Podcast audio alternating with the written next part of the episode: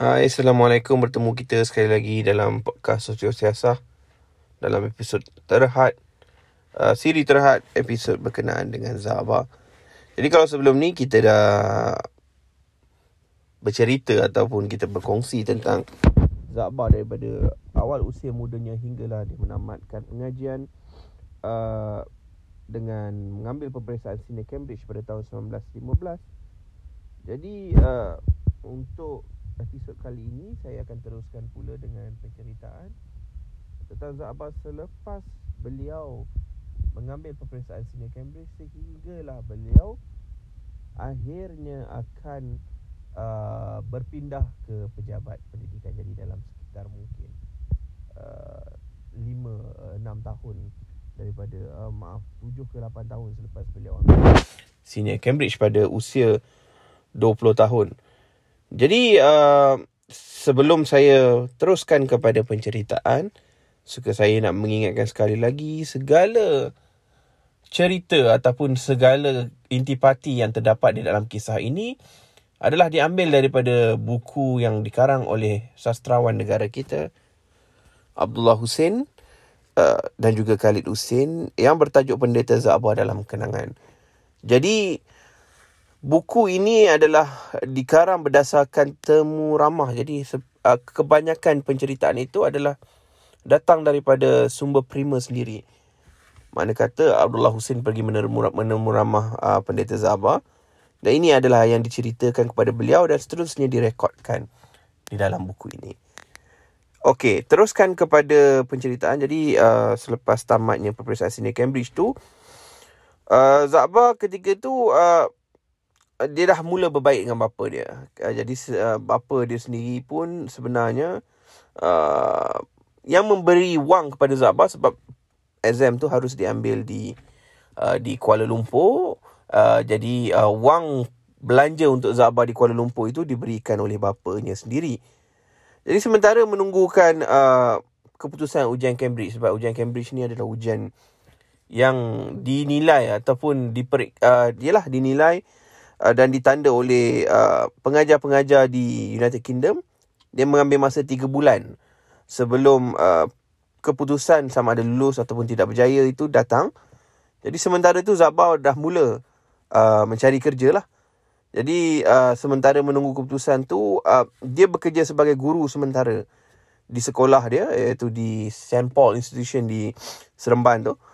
Uh, dengan gaji 25 dolar, 25 dolar, 25 ringgit lah sebulan ketika itu. Uh, kita nampak uh, perbezaan antara guru yang telah mendapat pendidikan Inggeris dengan guru yang hanya mendapat pendidikan Melayu, sekolah Melayu. Kalau guru yang mendapat pendidikan sekolah Melayu, gajinya hanya 5 dolar sebulan. Guru yang mendapat pendidikan uh, Inggeris gajinya 25 dolar sebulan. Besar perbezaan ya, besar perbezaan ketika itu. Uh, kemudian um, Zabah ni dia cerita juga kepada Abdullah Hussein dia kata walaupun ada tawaran bekerja sebagai kerani kan, di di sekretariat uh, tetapi Zabah dia tak berapa gemar dengan kata uh, pekerjaan-pekerjaan di pejabat bagi Zabah sendirilah. Dia kata dia nak peperis, uh, pekerjaan yang dia boleh berfikir sendiri dan salah satunya adalah uh, apa orang kata tu menjadi seorang guru lah. Jadi uh, kemudian seterusnya pula Zabah ceritakan lagi. Uh, dia katanya dia dapat keputusan dalam bulan dia ambil exam bulan Disember 1915. So uh, 1916 tu dia dapat keputusan dalam bulan March macam tu. Dia kata dia lulus. Jadi Zabah bagi tahu dekat uh, Abdullah Hussein dan juga Khalid Hussein ni dia kata uh, walaupun dia boleh teruskan untuk jadi guru dekat sekolah berkenaan tapi dia rasa dia nak cari kerja lagi baik. So dia seek a better opportunity. Dia cuba cari kerja uh, dalam iklan-iklan dekat apa namanya surat khabar Straits Time waktu tu. Dan Zabah cerita lagi kat sini Dia kata sementara dia nak mencari kerja ni Yalah dia cerita yang dia dah baik dengan bapa dia Dia kata Tapi masa tu uh, Zabah tak berani lagi nak potong rambut dan nak pakai tali leher. Dia kata, uh, memotong rambut dan memakai tali leher adalah perbuatan orang kafir. Ha, ini apa bapak dia kata. Dan kemudian dia cerita lagi bapanya dan orang Melayu lain ketika itu semua bercukur gondol kepala mereka. Ha, senang dia kata. Zabar pun sendiri pun mencukur, mencukur tapi dalam masa yang sama dia cuba eh. Dia try dia pakai mafla dekat leher. Mafla macam satu ikatan dekat leher. Ha, kemudian bapak dia nampak. Bapak dia nampak, bapak dia tanya. Eh, ini tali leher ke yang yang yang kau pakai ni? Tanya bapanya. Dia tengok sebab Zabar dah mula macam sebab dia risau eh? sebab, sebab ada satu persepsi dalam kalangan masyarakat Melayu ketika itu. Pakai tali leher menyerupai orang kafir. Kemudian Zabar kata, tak, ini hanya alas peluh. Wah, itu itu alasan yang diberikan oleh Zabar. Dia kata, bapak dia, tak apalah kalau alas peluh. Tak apa, jangan pakai tali leher sebab haram. Ha, sebab apa? Orang Melayu ketika itu mentafsirkan satu hadis Nabi yang berbunyi, man tashabaha biqaumi tahwa minhum yang membawa erti barang siapa yang meniru-niru menyerupai sesuatu kaum maka ia dikira seseorang daripada kaum tersebut. Zabah kata orang Melayu waktu tu terima bulat-bulat. Tak berfikir lagi uh, tak menggunakan akal fikiran yang sihat Zabah eh? Zabah quote kata benda tu jadi uh, Zabah pun uh, mungkin dalam masa yang sama bagi saya ini pendapat saya uh, dia dia terpaksa eh, dia tak nak lah. Sebab mungkin perhubungan dia dengan bapa dia sebelum ni baru nak menjadi baik. Tiba-tiba dia membuat satu lagi perbuatan yang boleh untuk uh, merosakkan hubungan dia dengan bapa dia. Jadi dia pun uh, tak adalah nak kata pakai tali leher. Jadi dalam tempoh uh, Zabah teruskan lagi daripada March uh, yang dia berhenti setelah mendapat keputusan kelulusan peperiksaan senior Cambridge dia Uh, dia cuba tapi tak dapat lagi pekerjaan dalam tempoh 2 bulan tu. Macam-macam dia cuba. Dan ada satu cerita yang Zabah cerita. Dia nampak dekat uh, iklan straight uh, jawatan forest ranger. And dengan gaji uh, 40 dolar waktu percubaan dan kemudian kalau lulus dapat 60 dolar. Kemudian dia pergilah dekat pejabat hutan yang yang terletak di Bukit Mahkamah waktu tu dekat KL. Tak silap saya Bukit Mahkamah ni mungkin Jalan Duta. Aku tak silap saya sekarang kan. Mahkamah Jalan Duta tu. Jadi dia kemudian dia kata uh, waktu tu dia ditemu ramah ataupun ditemu duga oleh seorang uh, uh, kepala pejabat perhutanan FMS ketika itu. Kemudian dipandang Zabah atas bawah. Zabah cerita kan. Uh, officer tu pandang dia.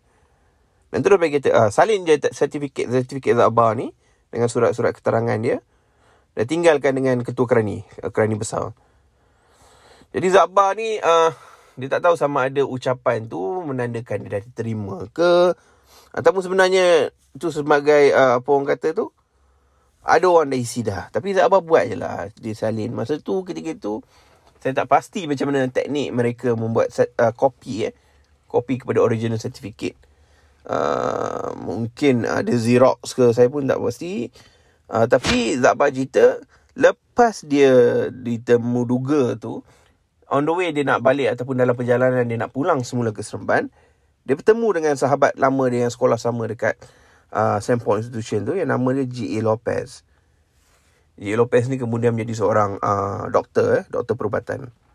Dan dia tanya Zainal, Zainal kau nak pergi mana? Dia kata, dia datang dari KL nak balik rumah lah, nak balik ke apa namanya, uh, uh, ke Seremban, ke session Seremban ketika itu nak menjadi interview uh, setelah interview untuk menjadi seorang forest ranger. Kemudian kawan ini kata, kau buat apa nak jadi forest ranger? Nak masuk hutan, nak jumpa harimau. Dia kata kan, harimau lah mungkin. Ayat tu lebih proper. Uh, dia kata, tak baca ke Street Time? Dia kata, ada iklan. Uh, tak payah tunggu lama-lama. Tak payah tunggu sampai 6 bulan eh, ketika itu nak dapatkan satu-satu kerja. Uh, dia nak pakai beberapa orang Melayu dengan serani untuk kerja sebagai guru. Dengan gaji sebanyak 75 dolar. Nampak tak transisi transisi tu daripada 5 dolar sebagai sekolah Melayu kemudian lulus sini Cambridge guru sementara dekat uh, Seremban tu dengan gaji 25 dolar. Sekarang gaji 75 dolar untuk jadi seorang guru uh, di Johor. Eh, guru ni adalah guru um, tak silap saya uh, untuk bekerja sebagai English College saya pun tak pasti uh, English College uh, dikenali dengan sama ada Atab Sultan Ibrahim ke. Saya pun tak pasti minta maaf kalau saya silap uh, dengan informasi ini. Tapi kemudian uh, lepas kawan dia tu G.A. Lopez tu cerita Zabah pun tengok lah uh, iklan tu kemudian dia kata 28 Mei 1916 dia apply dan dia tulis surat tu kemudian 30 Mei terus dapat jawapan oh dalam 4 hari saja lepas dia tulis tu surat sampai dapat jawapan dan disuruh berangkat ke ke Johor Bahru untuk lapor diri 1 Jun 1 Jun uh, dia kata dia telah diterima sebagai guru di Bukit Zahrah uh, English College. Waktu tu jumlah murid dalam sekitar 60 orang uh, dan memang kebanyakannya adalah anak-anak golongan raja dan juga golongan bangsawan, orang-orang besar yang Zabah kata waktu tu. Uh, jadi uh, bila dia tinggal dekat Johor ni sebab dia jauh daripada family dia selama dia tinggal di Johor ni uh, dia tinggal dengan seorang uh, guru lagi uh, yang bernama Cikgu Kasim yang Zabah anggap macam keluarga angkat dia lah. Jadi Cikgu Kasim ni um, dengan isteri dia uh, Cik Piah waktu tu uh, nama-nama yang Zabah bagi Cik Piah dia kata dia ni sayang sangat dengan Zabah. Dia beli macam-macam pakaian Johor, dia belikan kain-kain untuk Zabah buat uh, pakaian lah. Dan kemudian diceritakan juga dia dua orang uh, pasangan suami isteri ni bersungguh-sungguh sebab dia nak Zabah ni uh, kalau boleh tinggal di di kawasan Johor cuba carikan anak Johor dalam uh, kisah mencari jodoh ni Zabah cerita tahun tu tahun 1916 lah kan uh, selepas dia uh, di, di, di, diterima eh diterima uh, oh bukan 1917 tahun lepas dia tinggal uh, di di di Johor Bahru waktu tu uh, waktu raya haji sebab Zabah kata kalau hari raya puasa dia akan pulang ke kampung sebab cutinya lebih panjang. Hari raya haji dengan cuti yang lebih singkat dia pun mengikut uh, Cikgu Kasim dan juga isteri dia ni pergi ziarah menziarahi lah. Uh, jadi tapi waktu tu apa yang Cikgu Kasim dengan isteri dia dah plan dan, dan tak bagi tahu kepada Zabah adalah dia orang akan berpisah. Maksudnya orang lelaki akan pergi berkunjung sendiri Cik P akan dengan orang perempuan pergi berkunjung sendiri juga. Maknanya bukan sama-sama uh, laki bini. Sebab apa? Sebab bila dah sampai dekat rumah orang kampung tu, Cikgu Kasim ni akan terus tinggalkan apa namanya Zabah ni dan dia akan pergi ke dapur macam mana. Dan kemudian Zabah cerita dia duduklah seorang terbangun-bangun tak lama kemudian akan ada anak gadis yang berumur sekitar 15 tahun eh anak dara waktu tu. Usia tahun 1917 15 tahun ni mungkin dah. Uh, adalah uh, not uncommon orang kata. Bukan bukan tidak biasa untuk seorang wanita bersedia untuk berkahwin uh, pada ketika itu. Jadi dia pergi dari rumah ke rumah benda yang sama berlaku. Cikgu Kasim akan tinggalkan dia uh, dan dia kemudian ada anak dara tersipu-sipu menghidangkan makanan. So selepas beberapa rumah kan uh, yang diceritakan oleh Zabah, dong akhirnya laki uh, cikgu Zaid, cikgu uh, apa namanya cikgu Kasim ni pula akan akan dia bertemulah balik dengan apa nama dia tanya uh, macam mana cikgu Zainal ada ke yang berkenan di hati uh, tak mula-mula dia tanya uh, dia ceritakan di sini kata uh, cikgu Zainal berjalan mana hari ni lepas tu dia kata saya pun tak tahu cikgu Kasim bawa saya berjalan uh, ada ke nampak apa-apa? Saya kata tak nampak apa-apa. Cuma adalah budak perempuan bawa kuih uh, dan minuman waktu dia duduk sendirian kat luar. Uh, baru dia tanya ada tak yang Cikgu Zainal berkenan. Lepas tu uh, Zabah bagi jawapan safe. Dia kata uh, dia kata dia masih belum bersedia untuk berkahwin. Tapi sebenarnya dalam dalam cerita hidup Zabah ni uh, dia dah dah pun uh, dalam tempoh setahun tu dan 1917 tu dia dah pun uh, dia dia akan berkahwin yang diceritakan oleh Zabah. Sebab apa? Bila dia pulang ke ke Linggi ke rumah dia tu kat Batu Batu Kikir tu uh, dia berkenan dengan seorang apa namanya ada rakan perempuan lah diceritakan oleh Zabah. Uh, namanya Rafi'ah. Dia cerita waktu kecil tu sebenarnya mak dia dah suruh bertunang dengan, dengan Rafi'ah ni. Tapi uh, bapak dia tak setuju sebab bapak dia nak bapak pilihan bapak dia sendiri eh, dekat Bukan Rafi'ah lah, orang lain. Tapi kemudian diceritakan pula Rafi'ah ni waktu umur dia 15 tahun. Dah berkahwin dengan seorang yang lelaki yang usia separuh umur. Saya tak pasti apa yang dimaksudkan dengan separuh umur waktu itu. Berapa umur separuh umur? Mungkin 50 tahun ke 40 tahun saya pun tak pasti. Tapi perkahwinan tu tak lama. Kemudian uh, Rafi'ah ni diceraikan dan dipulanglah kembali kepada kampung dia. Dan diceritakan perhubungan Zainal ni, Zabar dengan Rafi'ah ni dah kembali tumbuh selepas Rafi'ah ni pulang ke kampung dan bercerai. Uh, tapi Zainal bagi tahu eh, sebab dia uh, timeline ni dia cerita mungkin Rafi'ah ni dah mula berkenalan dengan uh, kembali dengan Zabar ni. Sementara Zabar nak bekerja dekat uh, ke ke English College di Johor Bahru ni. Um, dan kemudian Rafi'ah kata kalau kau nak kahwin dengan aku, uh, tunggulah sampai aku kerja. Uh, Zainal memberikan kata janji kepada Rafi'ah. Dan Rafi'ah pun menunggulah dengan sabarnya. Kemudian, complicated yang cerita, eh, cerita ni, uh, cerita perhubungan Zainal di awal uh, per, uh, transisi beliau daripada seorang yang belum kahwin kepada berkahwin. Dia kata setahun selepas dia bekerja kat Johor Bahru, bapa dia tunangkan dia dengan seorang gadis di Juasih. Dia kata Zainal cerita dia tentang pertunangan ni sebab dia kata dia tak pernah tengok orang dia macam mana. Jadi bapak dia pun kata dia kata kau percayalah aku orangnya elok. Kalau tidak elok kau ceraikan. Ha, bapak dia cakap macam tu kan. Tapi Zainal cerita kepada penemu bual dia ni Abdullah Hussein dengan Khalid Hussein dia kata dia menerima pertunangan tu. Dalam hati dia dia kata apa salahnya kalau dia berkahwin dua? Dibenarkan lah kalau dalam konteks agama ketika itu. Uh, kemudian, dia kata masa cuti Easter uh, dalam tahun 1917 tu, dia kata kepada Rafi'ah yang dia dah bertunang. Tapi Rafi'ah kata, uh, dia panggilnya mungkin dah biasa itu dia kata abang mungkin janji dia kata nak dapat sampai tunggu kerja bila dah dapat kerja sekarang dah bertunang dengan orang lain Lepas tu uh, Zainal kata dia tidak mungkin janji bapak dia yang paksa dia. Tapi dia kata apa salahnya pun dia kahwin dua. Dia cerita terus terang dengan Rafi'ah. Eh. Rafi'ah seperti mana wanita mungkin zaman sekarang lebih ramai. Uh, dia kata dia tidak mahu dimadukan. Kalau dengan kalau nak kahwin dengan dia, kahwin dengan dia je lah. Jangan kahwin dengan perempuan lain. Dan diceritakan juga oleh Abdullah Hussein dituliskan dalam pertemuan yang romantis itu. Ah, Zainal dengan Rafi'ah menemui satu cara untuk mereka berkahwin. Cara ini dengan mengeksploit atau saya saya ini exploit ini adalah perkataan saya. Maknanya menggunakan satu adat yang sedia ada bagi memastikan beliau mendapat apa yang dihajatinya ketika itu. Jadi diceritakan, dikisahkan di Kuala Pilah ada satu adat. Di mana mana-mana gadis atau janda uh, jika dia memberi dia pergi ke rumah lelaki yang ingin dikahwini dan menyerahkan sebilah keris maka akan berlaku perkahwinan. Ah uh, dia ceritanya macam tu.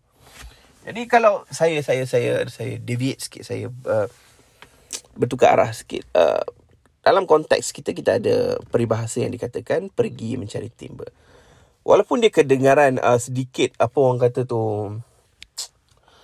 uh, can we can we call it as patriarchy meaning is that dia dia dia the suppressing woman eh meaning that to show that uh, perempuan yang mencari lelaki untuk berkahwin ni ada satu satu perkara yang lari daripada norma adat dan lari daripada uh, social norm dan apabila ia lari daripada social norm dilihat sebagai satu abnormal dan kalau dalam konteks psikologi ni uh, satu-satu yang tidak normal. Jadi dalam konteks dia dia memberikan konotasi yang negatif lah senang cerita. Cuma dalam konteks ini apa yang saya nak katakan uh, kita harus uh, bersikap deskriptif sebab ini adalah cerita histori. Cerita zaman dulu. Uh, kita berada pada zaman sekarang dan apabila kita bersikap deskriptif selain daripada analitik dalam melihat uh, garis ataupun kejadian-kejadian sejarah ini kita boleh gunakan sebagai satu pedoman uh, untuk perjalanan masyarakat hidup kita sewaktu ini. Dan selepas itu diceritakan memang Rafi'ah datang. Rafi'ah datang pergi ke rumah dia serahkan sirih. Ah uh, keris maafkan saya. marah.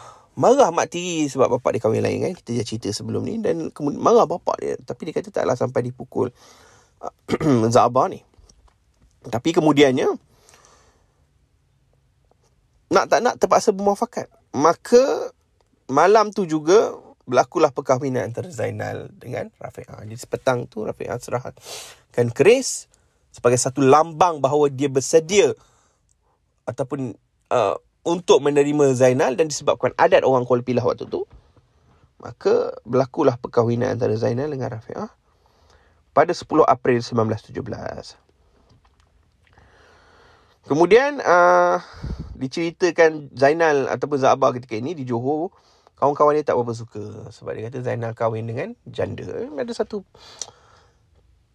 skepticality ataupun uh, pessimistic thinking. Yeah, meaning that it, it uh, uh, maaf saya deviate sekali lagi. Uh, masyarakat Melayu ni dia memang disulam adat kan mentality ataupun cara dia melakukan satu persepsi itu judgmental itu disulam dengan adat uh, kemudian dia katanya dia tak sukalah sebab Zainal ni anak teruna tapi kahwin pula dengan janda. Uh, kemudian diceritakan Zainal ketika itu uh, dijual sih tunang dia berusaha untuk putuskan pertunangan setelah kata sebab dengar khabar yang Zainal ni dah kahwin dengan orang lain. Tapi bapak dia tak kasi. Bapak dia kata Zainal akan kahwin juga dengan perempuan yang bapak dia cari ni, bapak dia berkenan ni. Kemudian uh, masa Zainal balik kembali pada Jempol, masa bercuti, uh, maknanya daripada bulan April tu, dua bulan seterus tu, Zainal datang balik, dia dah menikah di April. Bulan April, mana bulan Jun tu dia balik-balik ke rumah. Bapak dia kata nak bercakap dengan dia. Dia kata, Dia suruh bapak dia ceraikan. Ayat yang Zainal quote dia kata macam ni eh, saya ceritakan. Aku mahu bercakap sedikit, katanya setelah Zainal datang dan duduk di hadapannya. Kalau kau tidak mahu dengar cakap aku sekali ini, putuslah hubungan kita. Hajat engkau sudah sampai. Engkau pula harus ku sampaikan pula hajat aku. Hajat aku ialah kau ceraikan isterimu itu dan kahwin dengan tunang kau. Kau seorang teruna tidak patut berkahwin dengan seorang janda. Kau boleh ceraikan kerana hajat kau sudah sampai. Bagaimana? Zainal kata dia terdiam lama. Tapi dia teringatkan mungkin sebelum ni dia dah pernah bergaduh dengan bapak dia. Ataupun mungkin ada sebab-sebab lain yang saya tim tak pasti. Hanya Zainal, hanya Zakbar sendiri yang mengetahuinya. Saya tidak membuat sebarang spekulasi di sini. Ini hanya cerita yang disampaikan sendiri oleh Zainal. Kemudian dia kata, uh, dia mengaku dia terpaksa menceraikan isteri dia, uh, Rafiah tu. Dia suruh bapak dia suruh pergi Seremban jumpa dengan kadi. Uh, kemudian tulis surat cerai. Kalau tidak uh, dia kata so bapak dia setujulah dia panggil bapak dia baiklah abah.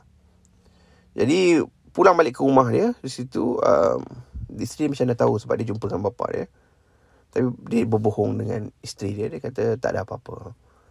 Kemudian uh, selepas itu 12 Julai 1917, dua minggu selepas dia pergi ke Seremban, datanglah surat kepada Kadi yang mengatakan Rafi'ah sudah diceraikan dengan talak tiga. Hebohlah satu kampung yang mengatakan bahawa uh, Rafi'ah ini telah dicerai oleh suaminya Zainal atau Za'abah ketika itu. Dan pada bulan Disember 1917, Zainal berkahwin pula dengan uh, gadis uh, Juaseh. Juaseh tak silap saya tadi. Ya, yes, Juaseh ketika itu yang bernama Fatimah yang di diperkenankan ataupun dicari oleh bapanya. Uh, Zainal tak pernah jumpa dengan Fatimah ni kecuali waktu bersanding dia. Jadi um, Zainal cerita lagi satu lagi uh, uh, orang kata titik uh, kerumitan atau complicated dalam hidupnya. Dia kata tiga hari sebelum dia berkahwin Rafi'ah janda ni datang dan bertemu dengannya dan diceritakan oleh Abdullah Hussein ditulis oleh Abdullah Hussein mereka berjumpa dalam suatu pertemuan yang sangat dramatis. Rafi'ah datang dengan perut yang sudah syarat mengandung Allah. Oh, saya boleh bayangkan keadaan tu uh, tapi saya tak nak berikan apa-apa spekulasi. This is what happened in Za'abah life. Uh, diceritakan dialognya dahulu abang berjanji akan beristrikan saya sampai mati sekarang abang ceraikan saya saya akan kahwin dengan dan akan kahwin dengan anak dara pula. Kemudian Zabah membalas, aku mengaku salah kerana aku telah mungkir janji. Aku akan berusaha kalau dapat kita balik semula.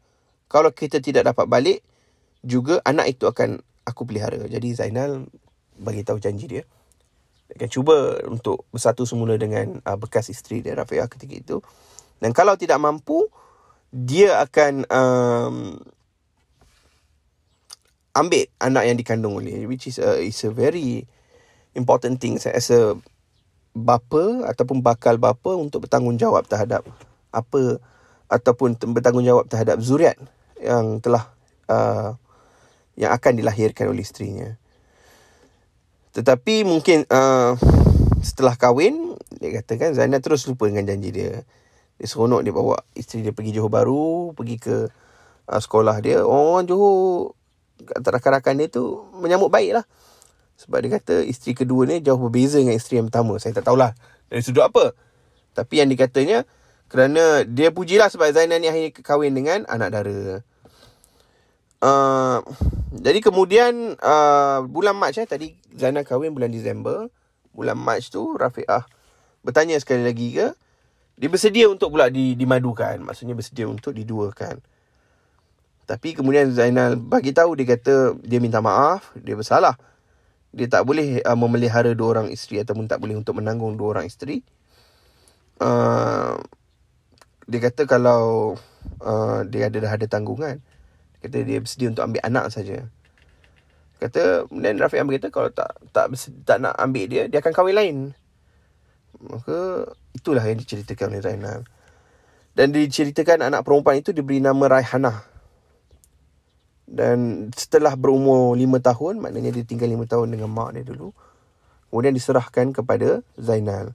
Untuk dipelihara, disekolahkan dan dibesarkan lah. Meaning that five years born, uh, sehinggalah umurnya mencapai uh, usia awal kanak-kanak lima tahun. Kemudian Zainal mengambil alih tanggungjawab untuk membesarkan uh, anaknya tersebut.